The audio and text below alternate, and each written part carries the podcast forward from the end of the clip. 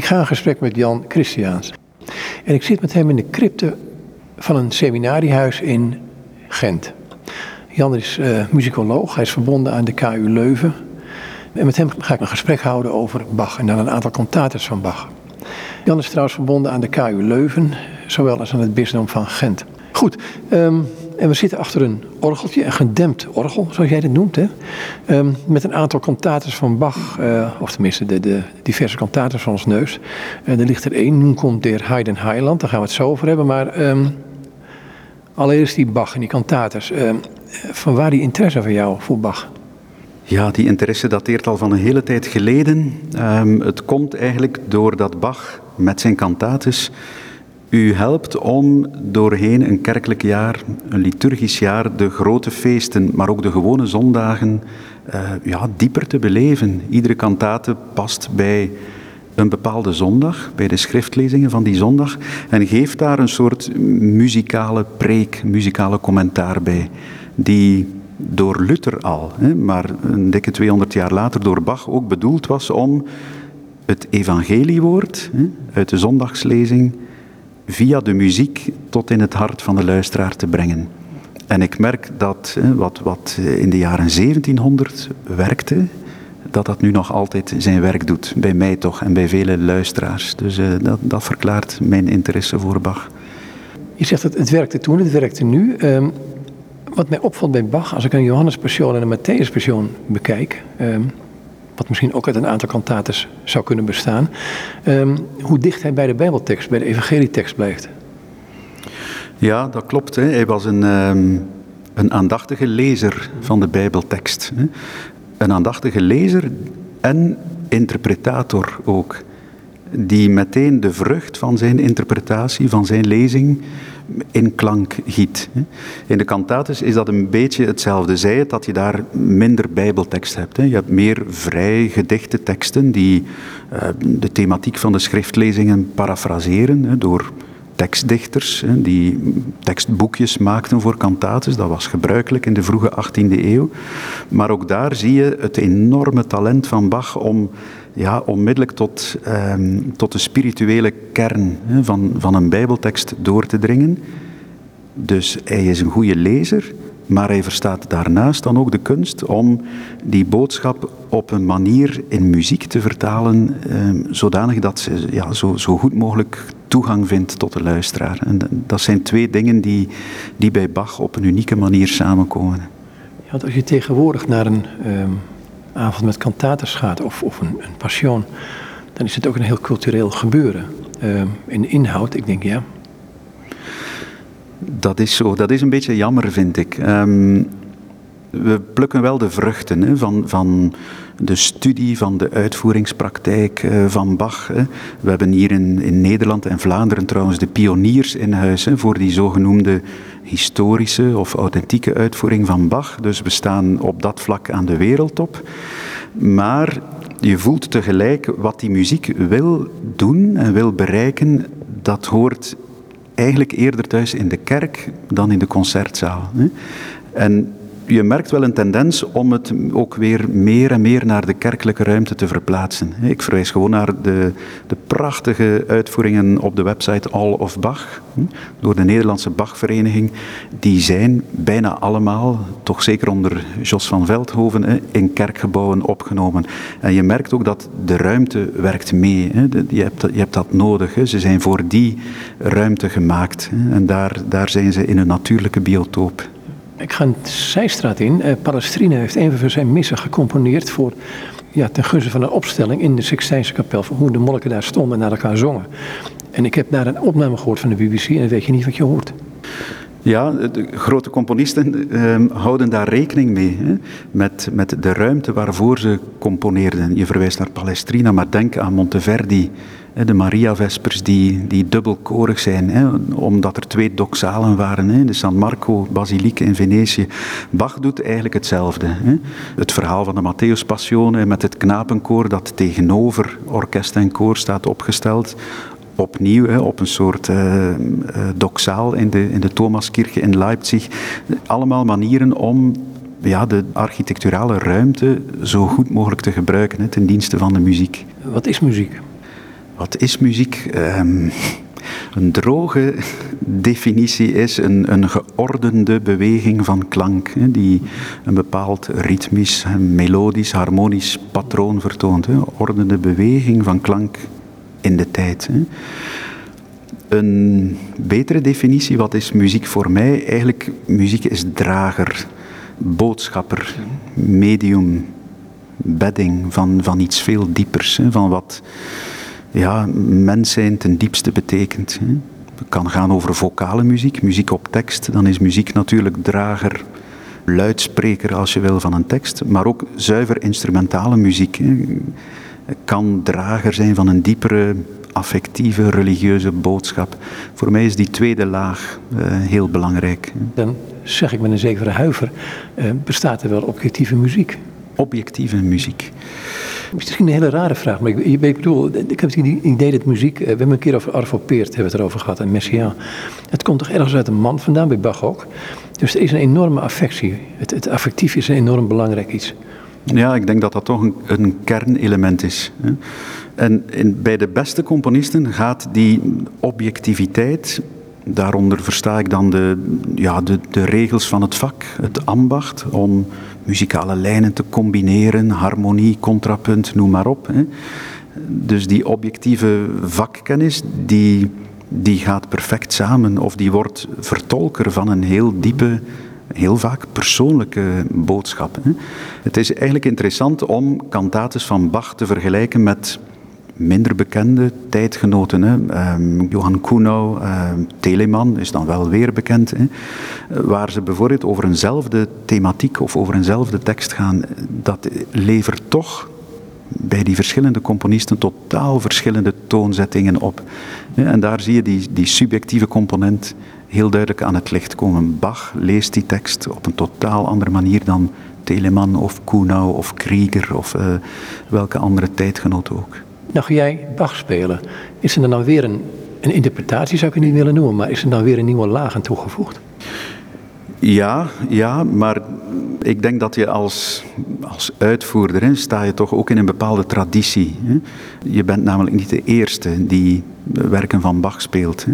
En er is kennis over de uitvoeringspraktijk, dat weten we uit traktaten uit de tijd van Bach, hè, hoe die muziek gespeeld werd.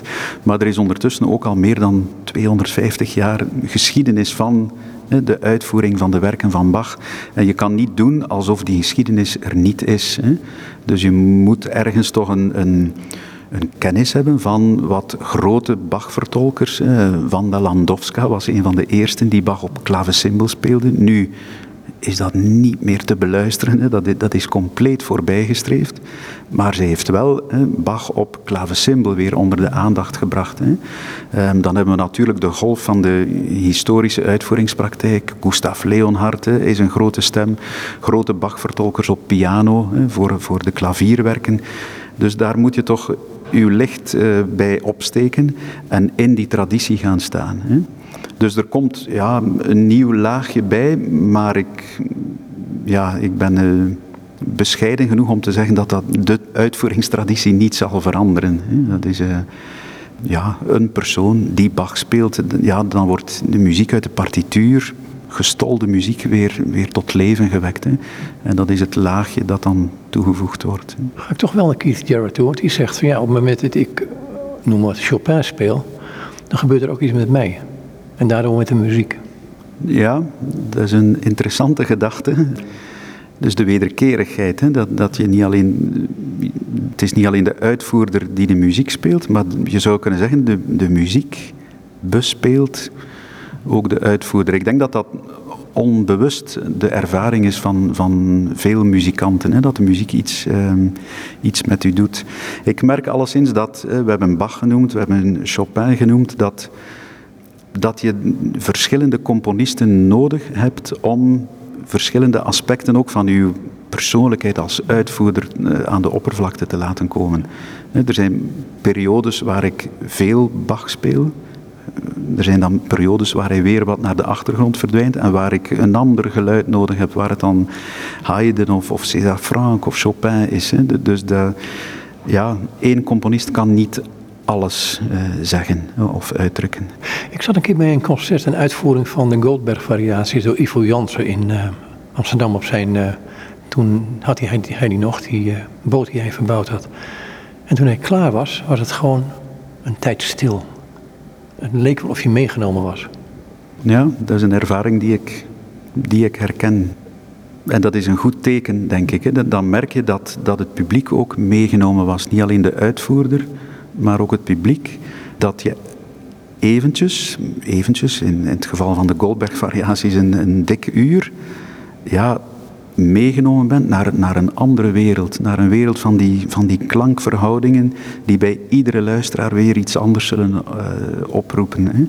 En dan merk je dat het tijd kost om uit die esthetische houding, waar je een uur lang in vertoefd hebt, om weer af te dalen, bij wijze van spreken, hè, of de overgang te maken naar het gewone leven. En ja, het feit dat, dat luisteraars aanvoelen dat die overgang moet gemaakt worden, dat, dat, dat is iets moois, vind ik. Hè. Dat betekent dat er echt iets gebeurd is, dat er een, een andere sfeer geweest is. Hè. En, dat, er weer ja, je moet terug naar het gewone, maar dat heeft tijd nodig. En uh, dus het eerste geluid na zo'n intens concert moet soms wat uitgesteld worden. Hè? Die overgang gebeurt vaak door het applaus. En ik vind dat het effect wegklappen. Ja, ja, dat klopt.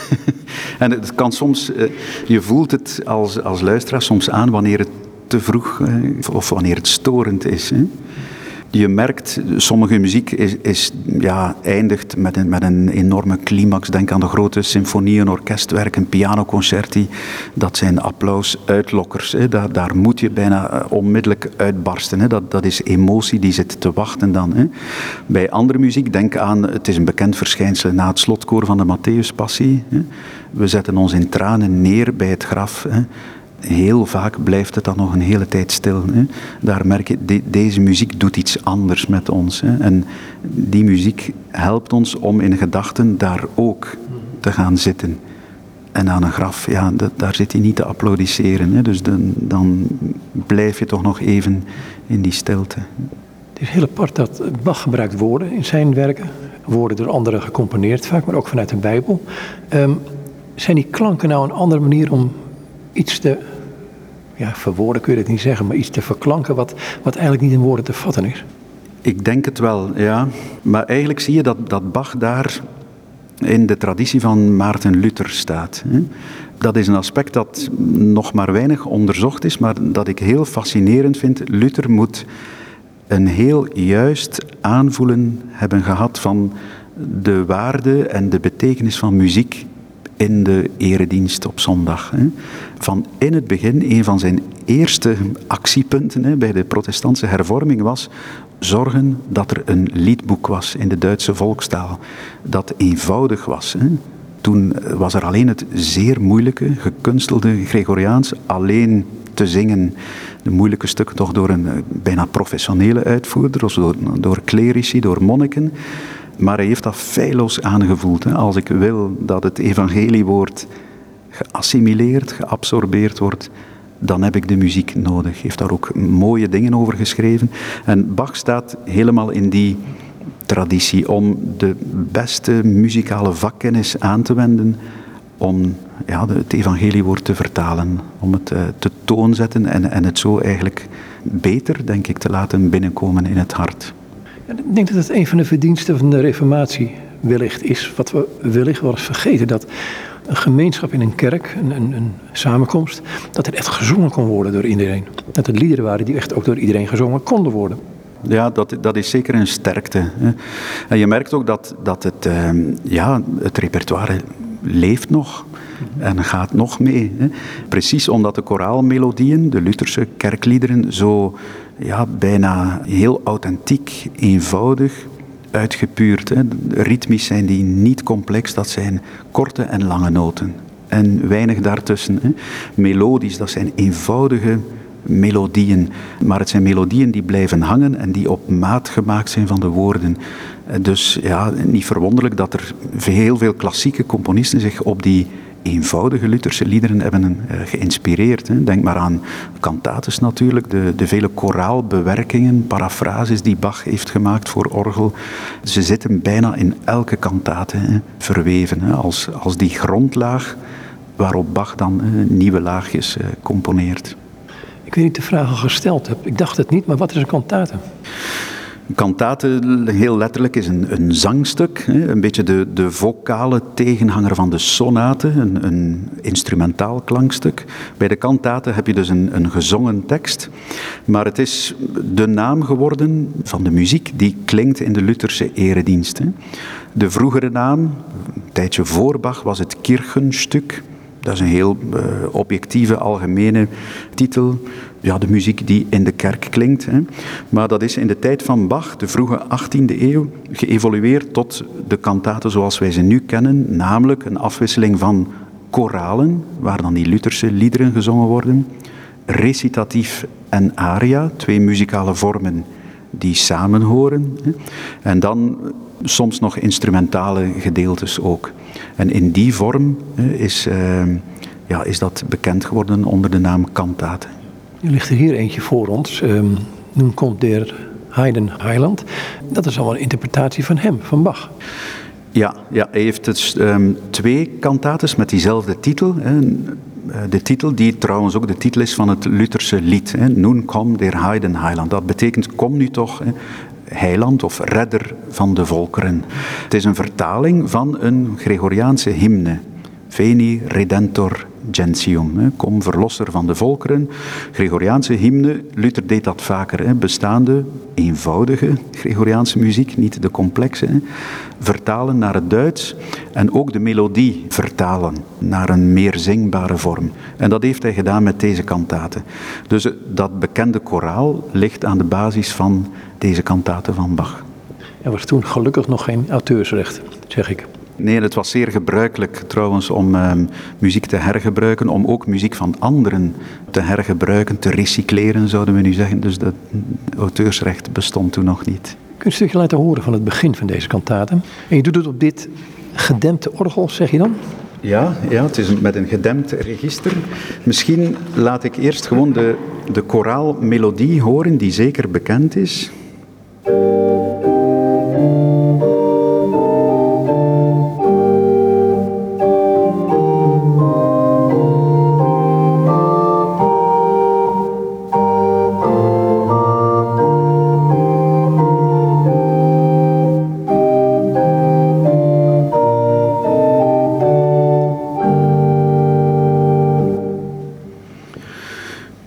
Melodie die trouwens nog in, ehm, in de Nederlandse taal ook een tekst heeft gekregen. Kom tot ons de wereld wachten. Een bekend adventslied. Dus je ziet, die melodie trotseert de eeuwen. Dat is de, de basis. Als we kijken naar het openingskoor van die kantate 61, Nun kom, der Heiden Heiland, dan zien we dat Bach de basis ook effectief als basis gebruikt, namelijk als de baslaag, gespeeld door de laagste instrumenten van het orkest. Het is een toontje hoger dan eh, de oorspronkelijke kerkmelodie, maar het klinkt hier zo.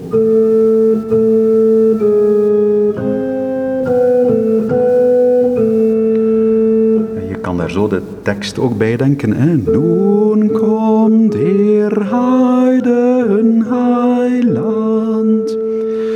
Wat Bach? Hij legt die melodie in de basinstrumenten en hij componeert daar een nieuwe melodieën bij in de andere instrumenten, in de strijkers. De eerste, tweede viool, altviool. En dan krijg je verschillende laagjes op elkaar.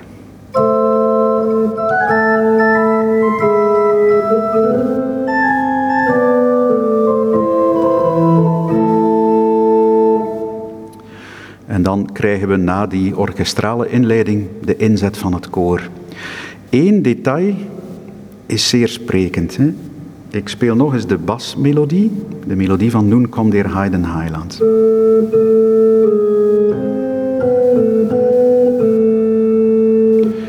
Dat heeft Bach ervan gemaakt. In de oorspronkelijke Lutherse versie is het.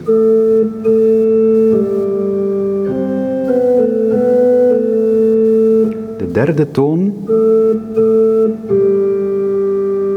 die is bij Bach verhoogd. Die krijgt een kruis.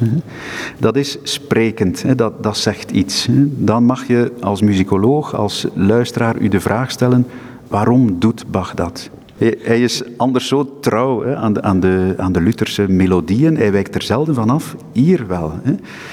Het gaat over Noen, kom, der Heiden Heiland. Kom nu toch, redder van de volkeren. Wat zegt Bach? Ja, hij zal komen, maar hij zal komen als een leidende dienaar, als een leidende redder van de volkeren. Het kruis doemt op. Dus hij speelt met die symboliek, een kruissymbool, verhoogde toon met een halve noot. Maar als je in de partituur kijkt, staat er wel ook een kruisje voor die noot. Dus op een zeer kenmerkende melodienoot maakt hij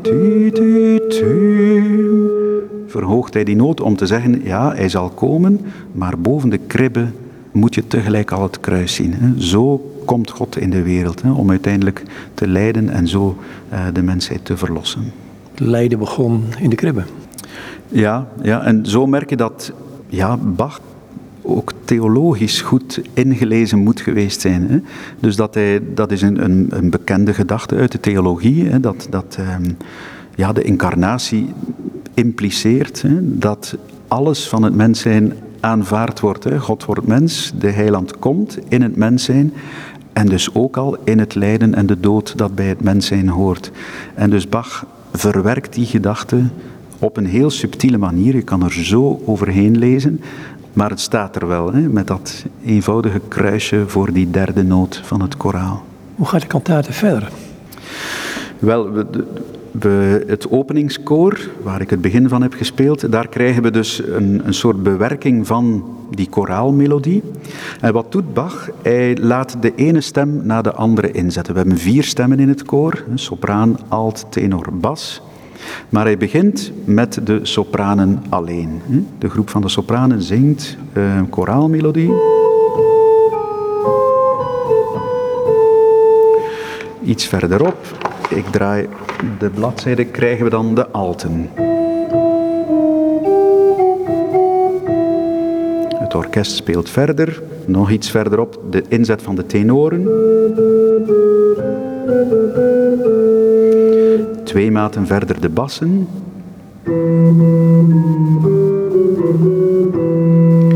We komen dus van hier en we eindigen helemaal beneden aan het klavier. Je hoort door de inzet van een sopraan, alt, tenor, bas een afdalende beweging. Ook dat is typisch Bach. Hij tekent in de partituur eigenlijk wat God zal doen. Afdalen uit de hoge en ondertussen wordt er gebeden, noen kom. En Bach zegt, ja, en het zal uit de hoge moeten komen. Dat hoor je gebeuren in die verschillende stemmen. Hoe ontdek je dit soort dingen? Want je bent er wat langer mee bezig, maar ik heb je staat op de schouders van natuurlijk ook. Maar hoe ontdek je dat soort dingen voor jezelf? Want zo'n partituur zal elke keer wat nieuws geven. Ja, je ontdekt het eigenlijk door te volharden in het luisteren en lezen. Als ik mij verdiep in zo'n kantate, dan ga ik daar een aantal weken mee op weg. Dat is niet iets wat je zo, ja, ik zal nu eens een paar uur die kantaten bestuderen en dan heb ik het allemaal wel door. Nee, die muziek moet ook in u beginnen werken. De opeenvolging van de verschillende delen van de kantaten, maar ook ieder deel afzonderlijk beluisteren, zodanig dat je het klankbeeld goed bezit. En dan ook vind ik, aandachtig de partituur lezen. Dat, dat is wat muzikologen eh, graag doen, met een neus in, in de partituur zitten. Aandachtig lezen, wat zie je gebeuren, wetende dat Bach doordrongen was van de muzikale retoriek. De redenkunst, die, we weten het in humanisme, renaissance, eh, vanaf de 16e eeuw herontdekt werd. De, de geschriften van Quintilianus uit de oudheid, die werden herlezen herontdekt. En die zijn in de tijd van Bach ook eigenlijk vertaald naar muziek. Je hebt traktaten uit de tijd van Bach met bijna receptenboeken van muzikale redenkunst. Als je dat gevoel, die emotie wil uitdrukken, dan schrijf je in zo'n tempo voor dat instrument. Eh, je kan die melodische figuren gebruiken die een soort afspiegeling zijn van retorische figuren, van spreekstijlen. Dus Bach bezat dat, was daar goed in gevormd. Hè. En dus is het legitiem, vind ik, om als muzikoloog daarnaar op zoek te gaan. Om te weten, ja, een afdalende figuur, dat is de retorische figuur katabasis. Grieks woord voor afdaling, een weg naar beneden. Dat was bijna standaardprocedure, zou je kunnen zeggen, voor een componist van die tijd. Dus ja, aandachtig lezen en niet bang zijn om te veel te lezen in een partituur. Hè? Want, want het leefde toen wel, die manier van componeren. Als je deze kantaten nou leest, word je dan nog geconfronteerd met iets in jezelf? Ja, zeker. Omdat je voelt dat die muziek je als luisteraar opvordert. Er begint van alles te resoneren in u. De muziek doet haar werk. Ze spreekt je aan. Je wordt innerlijk in beweging gezet. Dat ervaar ik toch. En ik voel ook dat de muziek uit is op respons. Ik moet een positie innemen. Ik moet mij ergens opstellen ten opzichte van tekst en muziek. Hè. Dit mag mij niet koud laten, anders ben ik niet goed aan het luisteren. Dus het nodigt je wel uit om, ja, om antwoord te geven, vind ik. Ja, hoe doe je dat bij zo'n kantaten? Want waar gaat die kantaten verder over? Ik blader eventjes door na dat prachtige, uitgebreide openingskoor, duurt toch een, minuut of vier, vijf, krijgen we het eerste recitatief, laten we maar zeggen, een gezongen spreekstijl, spreken op toonhoogte, waarin de tenor zegt de heiland is ooit al gekomen, verwijst natuurlijk naar 2000 jaar geleden, de geboorte van Christus, maar hij zal ook nu komen naar de kerk, naar de Lutherse kerk, van die tijd natuurlijk. En daarop volgt dan een lange aria, ook voor de tenor. Recitatief en aria, zij horen samen. En die aria is opnieuw een bede, kom Heer Jezus, kom. Sluit eigenlijk aan bij het openingskoor. Daar wordt gezegd, nun kom, der Heiden Heiland. Hier klinkt het, kom Heer Jezus, kom. Hij wordt letterlijk aangesproken. Die aria begint weer met zo'n lange afdalende figuur. Dat is de begeleiding.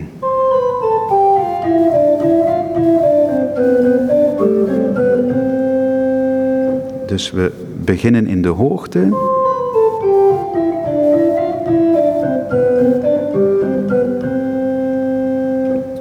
En zo zit alleen al door naar de partituur te kijken, je ziet allemaal lijntjes die, die naar beneden gaan.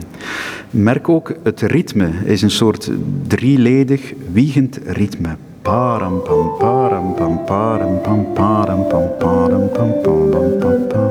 En veronderstelt bij Bach altijd, of drukt bij Bach heel vaak een soort ja, vertrouwelijkheid, vriendschap uit. Hè? Een nauwe band met Jezus. Hè? Denk aan.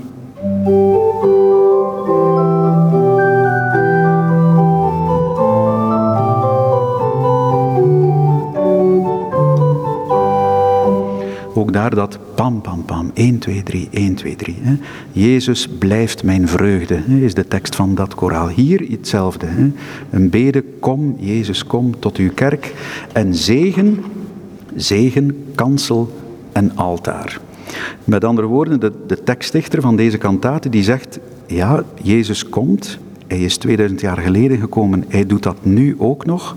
En hij geeft meteen al twee wegen aan waar we dat, die komst mogen zien. De kansel, dat is het woord en de prediking, en het altaar, de sacramenten. Hè. Dat vind ik mooi, hè, dat, dat er gebeden wordt, kom Jezus, kom zu deiner Kirche. Kom naar uw kerk. Hè. Dat is het eerste. Straks zullen we horen, kom ook in het hart van de gelovigen. Maar eerst, kom in de kerk. En hoe is dat dan? Via het woord, de kansel en de sacramenten. En dan komt er iets bijzonders, het vierde deel van die kantate, na dus die lange bede van de tenor, kom, Heer Jezus, dan krijgen we een verrassing van formaat. Wat krijgen we daar? Pizzicato tonen in de strijkers. Pizzicato betekende de snaren plukken in plaats van strijken met een strijkstok. En dat geeft een heel zacht, droog, kort geluid. En dat klinkt zo.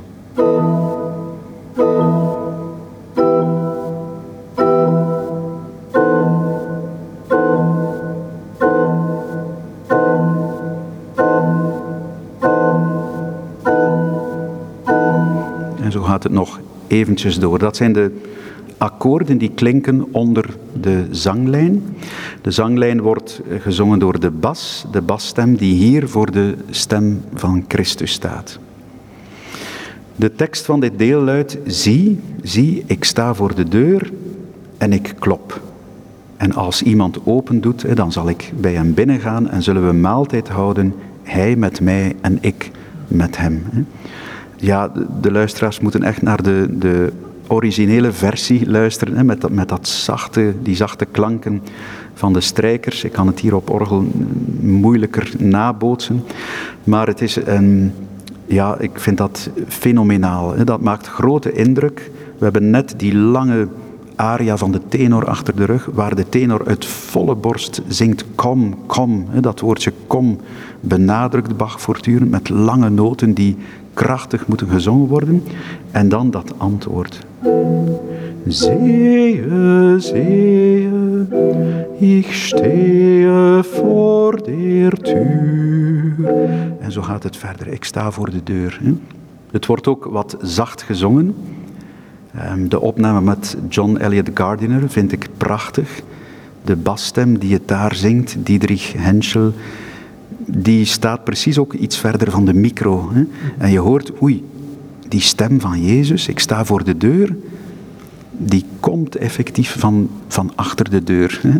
Die klinkt wat verder um, en dan dat zachte geklop. Hè?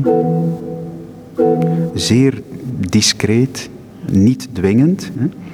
Dat is de manier waarop Jezus antwoordt op die luidruchtige, krachtige beden. Kom Jezus, kom nu toch, kom nu toch. En er klinkt hier een heel discreet antwoord. Maar ik sta er al zo lang. En ik ben al zo lang aan het kloppen. Ik, ik hoef niet meer te komen. Ik sta vlak voor de deur van uw hart. Dit is een, ja, ik hoorde zeggen, een gentleman wat dat betreft. Hij dwingt niet. En ik hoorde laatst ook iemand een gedicht voordragen, onder andere deze regel. Dat op het moment dat wij die deur er op een kier open doen, dan komt hij niet meteen roets naar binnen. Maar valt het eerst het licht naar binnen. Ja, prachtig. Dat, dat, is, dat verwoordt heel mooi de sfeer die Bach hier ook oproept. is een en al vriendelijkheid, beleefdheid bijna van Jezus. Zoals je zegt, een gentleman. Hij wacht.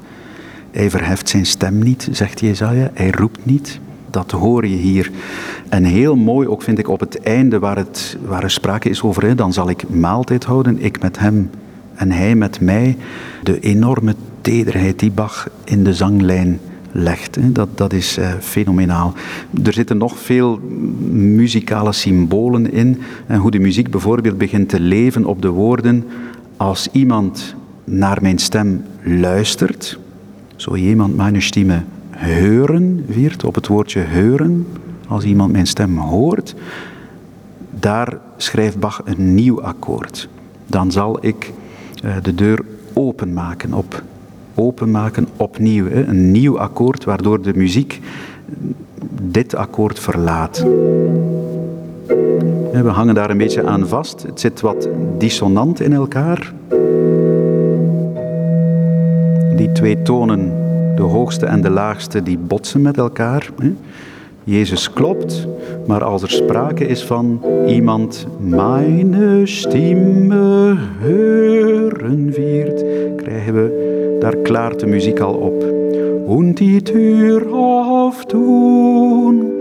Op het openen, die deur aufdoen, zitten we plots in, in sol groot, G groot. Hè. Daar gaat de muziek ook uh, open. Dus een heel fijnzinnige zetting van die Bijbeltekst. Um, ik sta voor de deur en je krijgt de indruk dat de deur opengemaakt wordt en dan? Want je houdt je adem bijna in dan op zo'n moment. Ja, ja, het is heel spannend. De, de, de muziek is heel stil, de muziek van dat recitatief. En dan, hoe ga je dan verder? Um, je voelt na dit ja, heel intense recitatief kan je niet om het even wat componeren. Daar moet je verder gaan op datzelfde elan van discreet, delicaat aan de deur kloppen. De deur staat misschien op een kiertje. En dan krijgen we een aria voor sopraan met begeleiding van cello en die begeleiding is zeer sprekend. Je hoort daar voortdurend een beweging van opening. De melodie opent zich. Het begint met een klein motiefje dat Bach isoleert.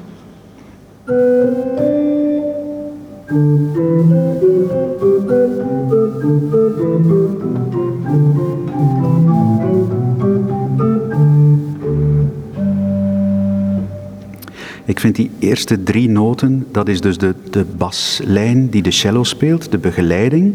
De zangeres, de sopraan, is dan nog niet aan het woord. En hij, hij plaatst daar een, een rustpauze achter. Voor mij is dat een beweging van iets openen. Ik speel de melodie in de andere richting, dalend. En je zal onmiddellijk horen, hier wordt iets afgesloten. Hier wordt een deur dicht gedaan. Hier is iets afgerond. De deur is dicht. Hier. En dan gaat hij verder. Zit, zit vol verwachting ook, hè? Ja, ja, inderdaad. Je weet niet. Je kan niet eindigen met deze noot. Er moet nog iets volgen. Dus hij scherpt de verwachtingen aan en dan. En bemerk dat in dat motiefje. dat die drie tonen opnieuw zitten. Maar hij heeft ze aangevuld. Voortdurend is hetzelfde als ja, het open deur motief, zal ik het maar noemen. En dan komt de sopraan, die bij Bach heel vaak symbool staat voor ja, de, de gelovige ziel, de anima, de ziel in het Latijn, die hier aan het woord is en die in een soort alleenspraak zichzelf aanspoort. Öffne dich, mijn ganzes Herze. Dus open u, opnieuw op die woorden, öffne dich, mijn ganzes Herze. Want, wat is de reden? Vervolg van de tekst, Jezus komt en zieht ein. Jezus komt en hij trekt bij mij binnen. Hij neemt zijn intrek bij mij. Het is niet meer dan dat, de tekst. Verder zingt ze nog, ja, hoe zalig ben ik dan hè, dat Jezus eh, bij mij komt, ik die zo ja, ellendig ben en eigenlijk maar een arme zondaar. Hè. Maar open u mijn hart, want Jezus staat voor de deur, hebben we net gehoord, en hij wil bij mij zijn intrek nemen. En een toch de vraag, opent u mijn hart? Hij doet de deur open, dat is een, iets wat een gelovige doet. Uh, op een kier misschien, maar toch daarna die vraag van. Ja, en daar zie je hoe de, de kantate ook een soort spirituele weg, een spiritueel traject, een soort leerschool is hè, voor de, de Lutherse gelovigen. Dus we moeten ons inbeelden, je zit in de Lutherse eredienst. Het evangelie dat hierbij hoort, bij deze kantate, is dat van de intocht in Jeruzalem. Jezus komt, zit op een ezeltje, en rijdt Jeruzalem binnen en hij wordt begroet als koning. En dat wordt in de kantate symbolisch gelezen, de intocht in Jeruzalem, als de intocht van Jezus in het eigen hart. En dus zijn we nu, we zijn bijna aan het einde van de kantate. Dat betekent de luisteraars zijn klaar om die symbolische lezing van het evangelie te maken. En hier komt eigenlijk de toepassing op het eigen leven hè, van, van de luisteraar, van de, ja, van de gelovige die de eredienst bijwoonde. Wat betekent dat evangelie dat ik daarnet gehoord heb voor mij? Het betekent hè, dat Jezus komt en we bidden om die komst en hij komt in de kerk en in de kansel en altaar. Hè, dat hebben we allemaal gehoord. Ja, en wat heeft dat met mijn leven te maken? Wel, dat komt nu in de kantate. Wat kan ik doen? Wat is mijn innerlijke advent? Dat is beseffen dat hij ook aan mijn deur klopt. Hè? Hij staat voor de deur van mijn hart en dat ik die kan openen. Om hem binnen te laten en dan zal het zalig zijn, zingt de sopraan, dan zal het maaltijd zijn. Hè? Een van die prachtige uh, bijbelse beelden zo voor de, de messiaanse vervulling, hè? de messiaanse eindtijd. Hè? Dus het is fantastisch dat het dan altijd over een maaltijd gaat, hè? bijna altijd. Ja, het is een van die, een van die beelden hè, om, om eigenlijk de, de gemeenschap hè, van, van de tafel. Hè. Je deelt de tafel met mensen die je heel nabij zijn. Hè. Dus zo dicht wil God in, in Jezus komen. Hè. Er klinken heel wat bijbelse beelden in mee, bijbelse teksten. Denk aan de bekendste misschien, Jezaja. Hè? De Heer richt op zijn berg een maaltijd aan met uh, uitgelezen wijnen, met vette spijzen. Dus het is, een, het is een feestmaal. En daarover gaat het eigenlijk. Als, je, als je je hart opent met, met dit figuurtje dat ook vol verwachting is, ja, dan mag je aanschuiven aan die tafel. Um, waar gaat het slotkoor over? Een slotkoraal in de, in de kantate is meestal een soort um, besluit. Hè, met een koraalmelodie, dus een kerkmelodie die de mensen ook kenden in de kerk. Die ze misschien, dat weten we niet, de meesten zeggen van niet, maar ik weet het niet, die misschien ook meegezongen werd hè, door de, de kerkgangers. Hier is het een uh, deeltje, tweede helft, van uh, het bekende koraal Wie schön leuchtet der Morgenstern. Eigenlijk een uh, koraal voor de kerstperiode, de Epifanie. Hè. En het is een soort afsluiten van ja, alle betekenislaagjes die in de kantaten zitten. Het wordt nog eens heel krachtig beaamd. Het idee achter zo'n slotkoraal is met woorden en een melodie die de mensen kenden van hun kerkliederen, geef je ze de gelegenheid om het spirituele traject dat de kantate uittekent nog eens te beamen. En er klinkt hier dus amen, kom, du schöne Freudenkrone, dus kom jij mooie kroon van vreugde, van, uh, van vrede.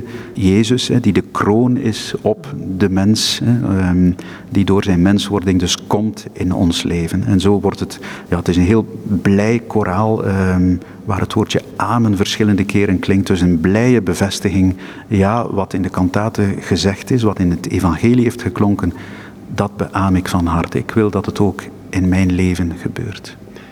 Dat is een wezen een respons van de gemeente dan? Ja, eigenlijk wel. Ja. Ook al denkt men dat, dat de gemeente niet meezong. Hè. Maar ik denk dat ze zeker innerlijk hè, zullen meegezongen hebben. Hè. Het waren hun melodieën die zo ingesleten waren hè, in, het, in het geheugen uh, van het hart ook, dat enkele tonen waren voldoende om meteen heel de betekenissfeer van de tekst van dat koraal op te roepen. Hè.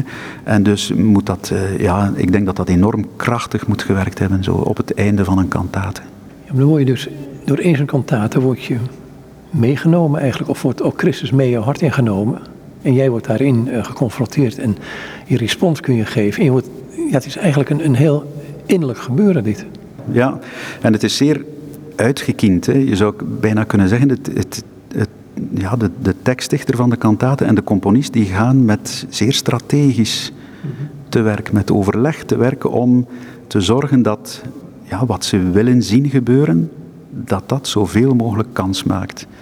En dus de tekst is zo opgezet in zes deeltjes hier in deze kantate en de muziek eh, sluit daar dan op die manier bij aan dat, dat je bijna niet anders kan dan op het einde zeggen ja, amen, amen ik doe mee, ik laat het ook uh, bij mij gebeuren.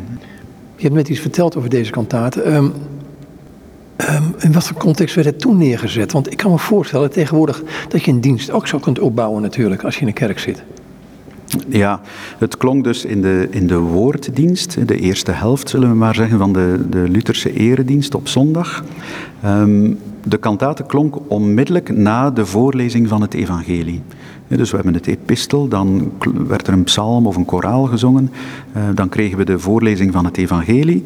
En dan onmiddellijk de uitvoering van de kantate en dan pas de preek, die, die zeer uitgebreid was in die tijd, die eigenlijk meer een, een, een, zeer doorvrochte theologische reflectie was. Um, deze kantate, Nun kommt der Heiden Heiland, is een vroeg werk, dateert uit de de Weimar-periode van Bach, dus toen hij in Weimar uh, werkzaam was, 1708 tot 1717, dus nog een hele tijd voor dat hij Thomaskantor was in Leipzig. Het is een vroeg werk en het klonk in de hofkapel hè, van het hertogelijk uh, hof in Weimar. En daar was iets bijzonders mee eigenlijk. Um, dus de, de hertog van Weimar resideerde in de Wilhelmsburg. Daar was een, de oostelijke vleugel had hij een kerk. En die was in een, in een drietal verdiepingen opgebouwd.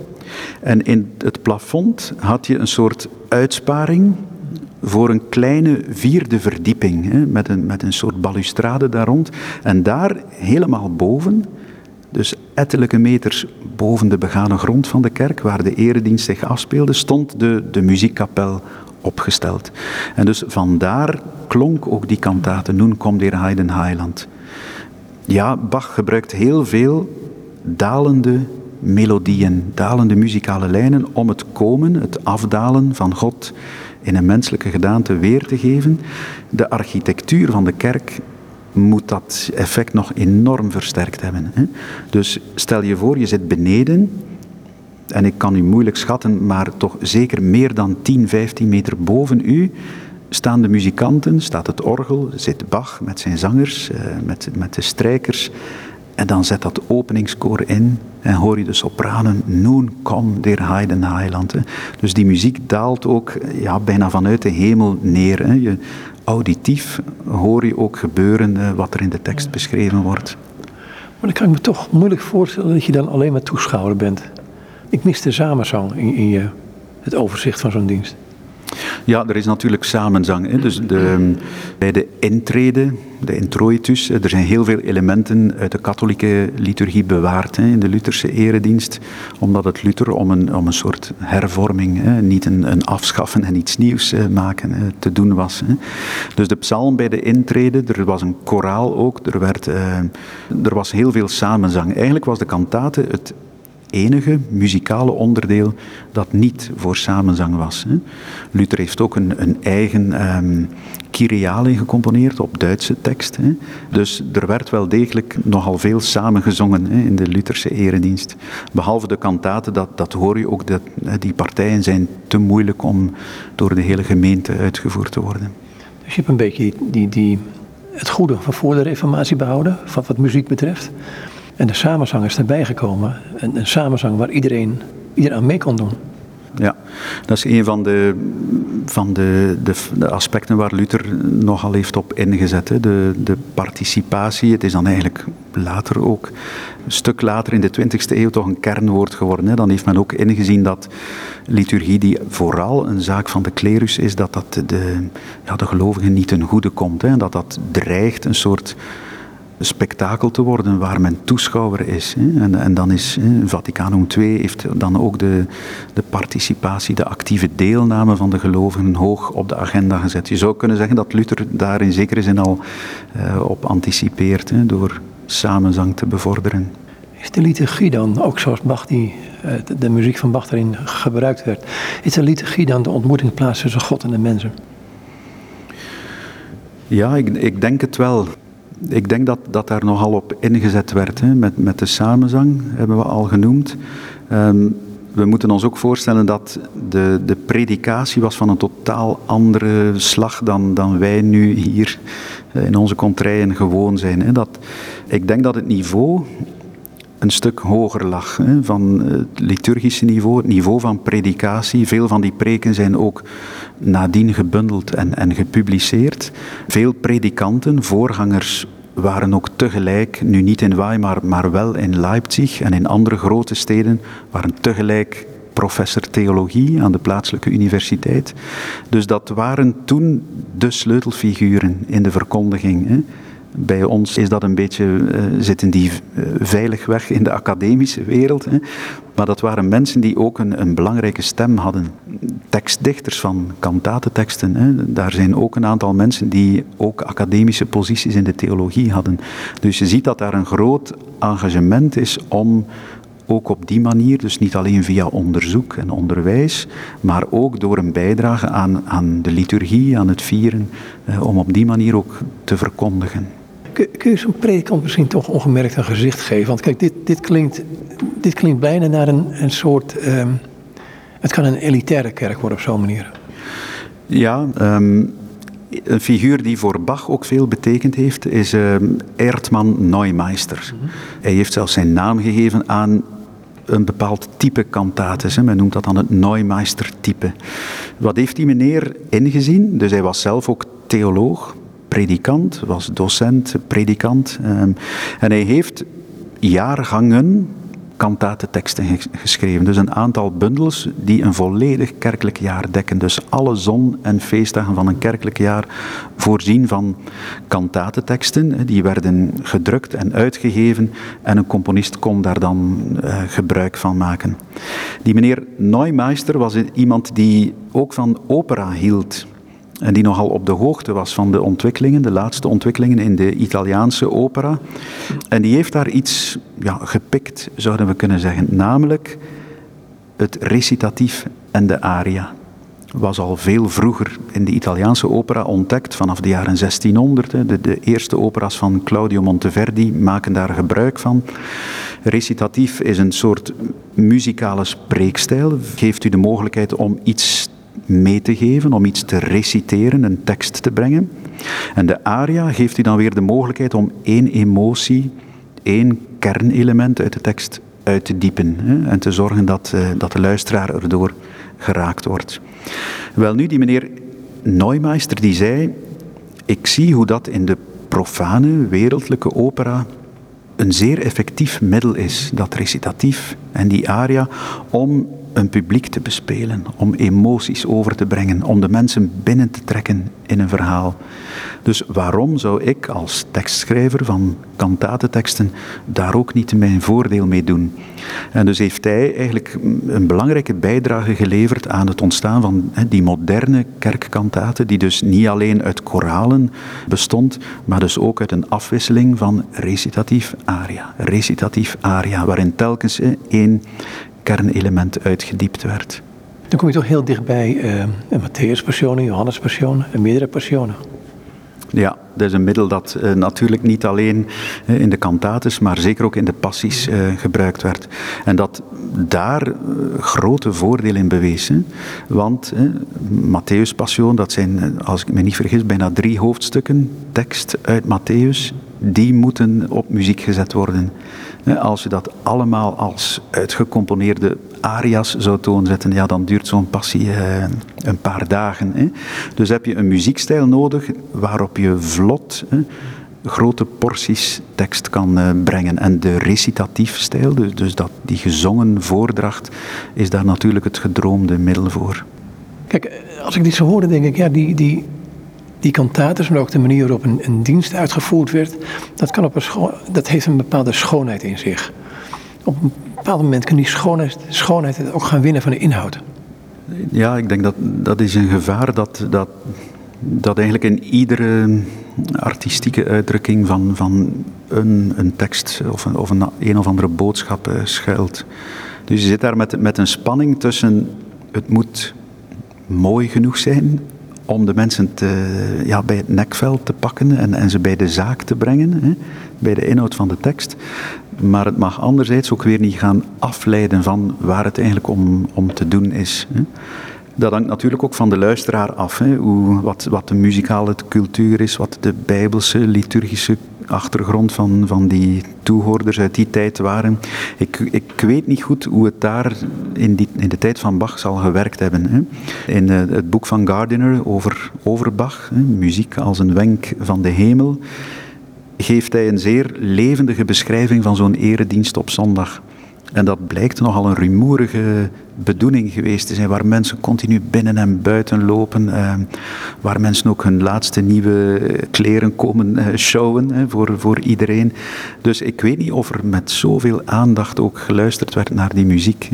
En dus of het, of het gevaar om, om dan eigenlijk verleid te worden door, door de schoonheid van de muziek, of dat zo groot was in die tijd, dat, dat weet ik niet. Dat is moeilijk in te schatten. Ga nog even naar muziek toe. Is, is um en dan nog gezongen muziek. Is, is zingen dan, hè, ook van deze kantaters, uh, twee keer bidden, zeg maar wel eens? Het is een verhevigde expressie, alleszins. Hè. Zingen engageert u zeker de zanger, degene die het doet, hè, die, die is met heel zijn lichaam en geest ook betrokken bij wat hij zingt. Hè. En, en dus het is een, een, ja, het verhevigen van de expressie. Maar tegelijk, denk ik, werkt het, werkt het ook zo op de, op de toehoorder, op de luisteraar. Hè. Er staat een, een mens van vlees en bloed voor u die zingt en die daar al zijn of haar bezieling en emotionaliteit in legt. En dat, dat werkt zeer aanstekelijk, denk ik. Dus ik, ik denk dat ook daar heeft Luther iets wezenlijks gezien. Hè. We moeten de gemeente die samenkomt om te vieren, we moeten die aan het zingen krijgen. Want dat is een, een groot engagement met ziel en lichaam bij wat er aan het gebeuren is, bij wat ze aan het vieren zijn. De kantaten waar we het over hadden, die laat het wel heel mooi zien.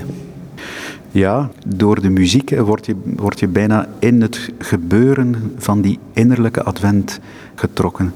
Stel je voor, als je gewoon de, de kantatentekst leest, zelfs luidop leest, dan blijf ik daar toch een beetje koud en onbewogen bij. Hè? En als je dan de, de, ja, de muzikale vormgeving daarvan, dan, dan begint die tekst ook te leven. Hè? En dan merk je dat, dat er wonderen gebeuren, hè? Als, als die twee op zo'n manier samenkomen als ze doen bij Bach. Dacht ik ook. Ik wou het hier wel laten. Dankjewel. Graag gedaan. En is Jan Christiaans en met hem sprak ik in de crypte van het seminariehuis hier in Gent, dus vandaar de holle klanken. sprak ik over Bach, kantate nummer 61.